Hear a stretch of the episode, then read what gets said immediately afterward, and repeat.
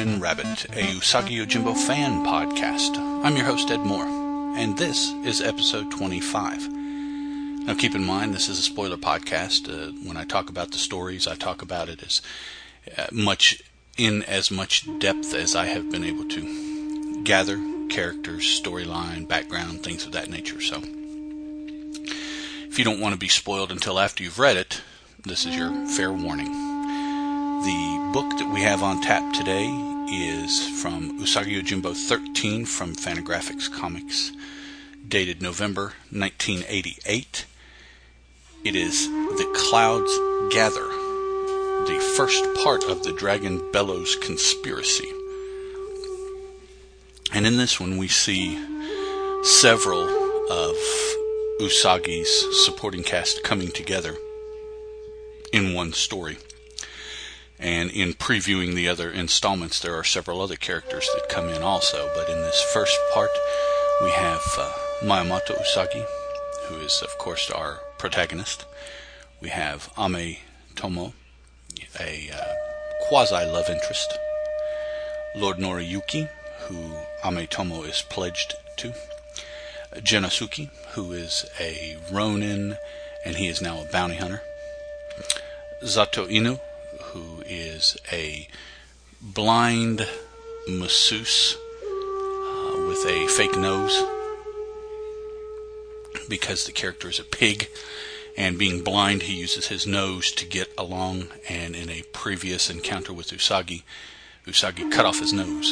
So Zato had a wooden one made out of pine made and he wears it uh, Spot, the Wonder Lizard, who was a former companion to Usagi, now a companion to Zato, and Lord Tamakuro, who is a uh, is one of the if uh, he is the main antagonist, but he is one of what will be several.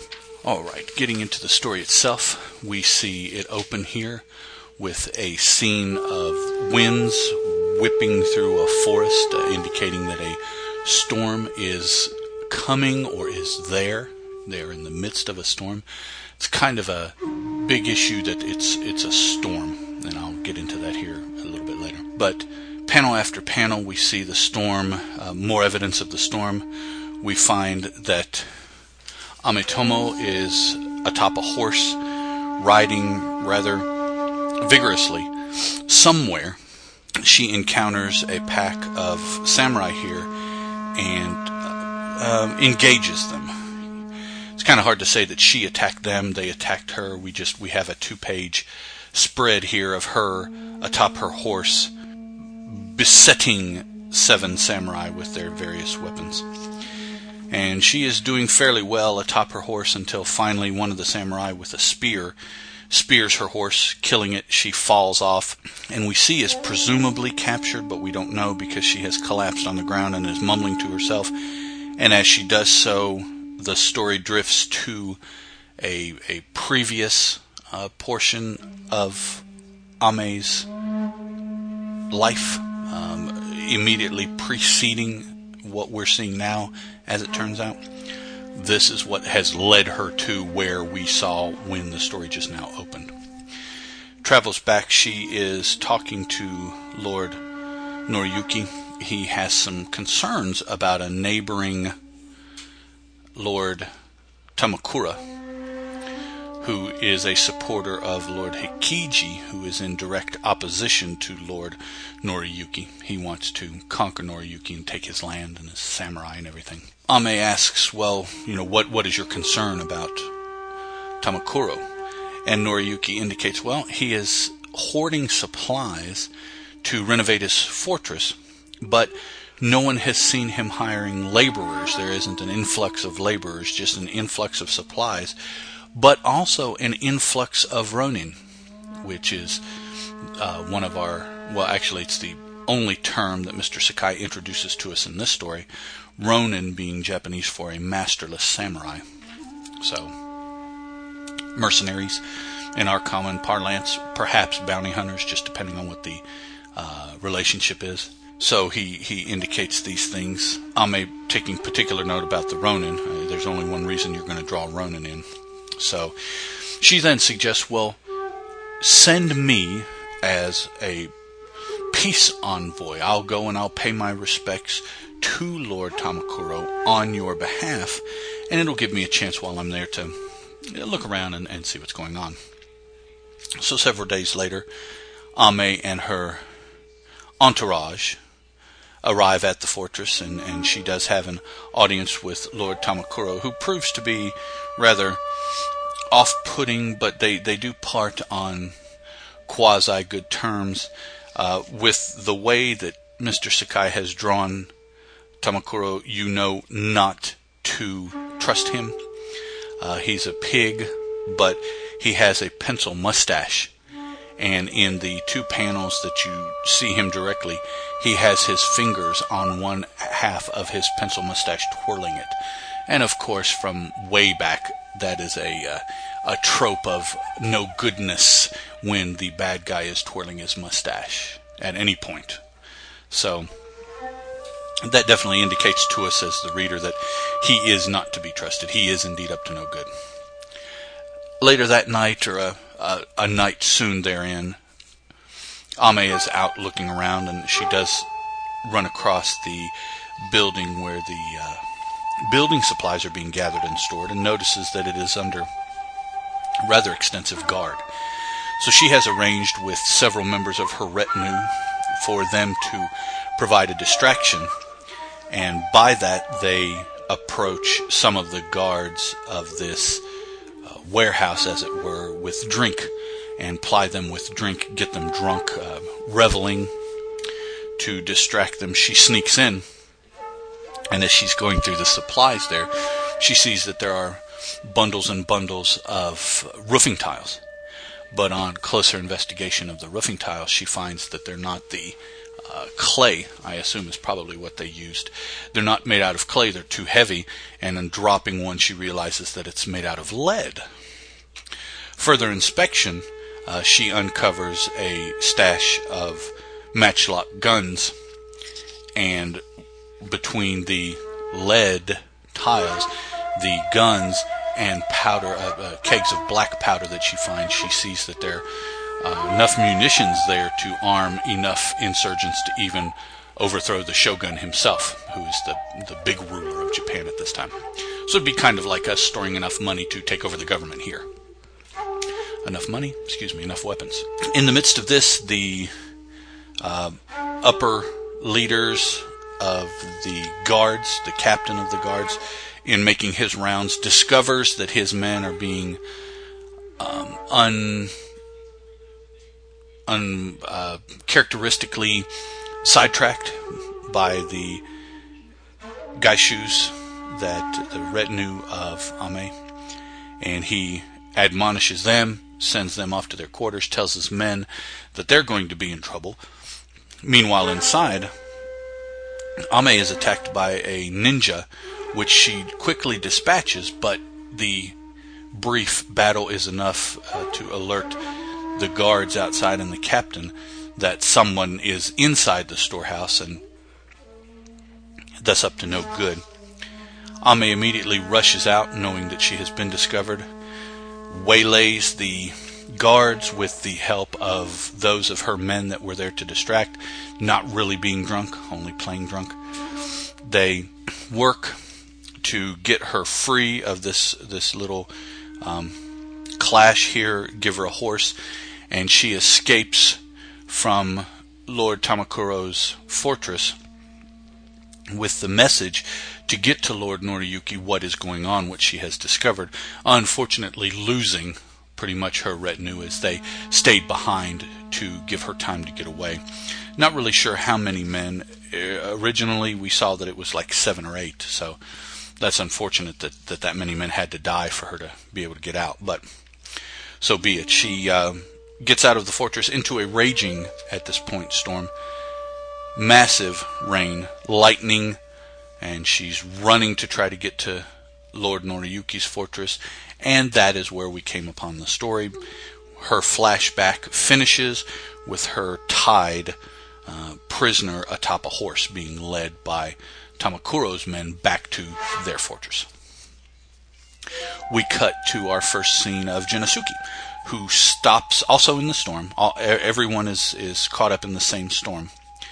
Um, perhaps indicating that they're all relatively close in, in spatial area. Perhaps not. Maybe it's just a big storm.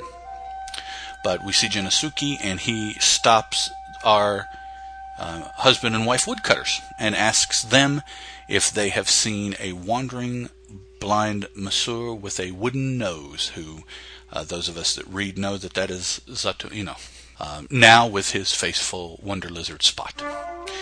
The woodcutters have not seen, they indicate, they kind of make light of the subject. Genosuke takes umbrage at them making light, threatens them, but then wanders off even more angered that they had no information and he's going to have to continue looking for this gentleman in the rain. So he's he's unhappy to begin with and not being able to get any information as to where he is, he is further unhappy. And as he walks away, we see the two woodcutters making faces to him behind his back in kind of a little levity there. Uh, we cut to Zato Ino, who we see has taken uh, shelter in one of the many traveler shelters that there were stationed throughout Japan at this time. So he's out of the storm. He and Spot are resting, and he realizes, and indeed, three travelers wander in asking if they can share the accommodations. They all sleep, and in the middle of the night, while they sleep, the three men attack Zato, trying to collect on the reward that is out for him, uh, as these three are all bounty hunters. The bounty hunters, uh, I haven't really been getting into this too much, but the bounty hunters all appear to be cats. Uh, for those that might not have read it, is a rhinoceros. Zato Ino is a pig with a false nose. Ame appears to be some sort of cat as well, but a different. Uh, the different cats do appear slightly differently, as most of Lord Tamakuro's men appear to be cat like as well, but Lord Tamakuro himself appears to be rather porcine, pig like. So Zato, uh, realizing that, well, somebody now has found him who is hunting for him, he probably needs to push on. So he exits his brief shelter out into the storm with Spot and wanders perhaps in a specific direction with a specific purpose, perhaps not just knowing that here is not safe, so maybe there will be, wherever there is. Also, uh, this is going on simultaneously or roughly so. Uh, Tame, uh, Ametomo, excuse me, being captured by the uh, Lord Tamakuro's men, Genosuke's encounter with the woodcutters, and Zato's encounter with the bounty hunters all simultaneously with a an individual here dressed in a shelter hat, the big farmer's hat. I forget what it's called. The uh, wrap around him, walking, slugging, slogging through the mud, actually trying to get to the Geishu Castle, and uh, he is nearly run over by Lord Tamakuro's men as they all rush past, throwing mud and water upon Usugi, Usugi, excuse me, Usagi, who uh, takes offense and rips off his hat and exclaims at him. And when he does, he's able to see more clearly. And as the group passes, he sees that Tomoame is atop a horse bound, and he realizes that he needs to follow this group to free her, or at the very least to see where they are taking her. Um, so Usagi is proceeding after her to loose her. She is bemoaning the fact that she's been captured and won't be able to get word to Lord Noriyuki. Genosuke is cussing because he's having to try to hunt Zato Ino in a downpour. And Zato is wandering on with Spot. Uh, we don't necessarily know where. And the story finishes with a panel as the story opened of the wind whooshing through the trees as part of this storm that we are witnessing currently. Now, the storm is uh, rather significant in that all of these people, all coming together at the same time, all as part of this Dragon Bellow conspiracy, uh, can be considered a storm.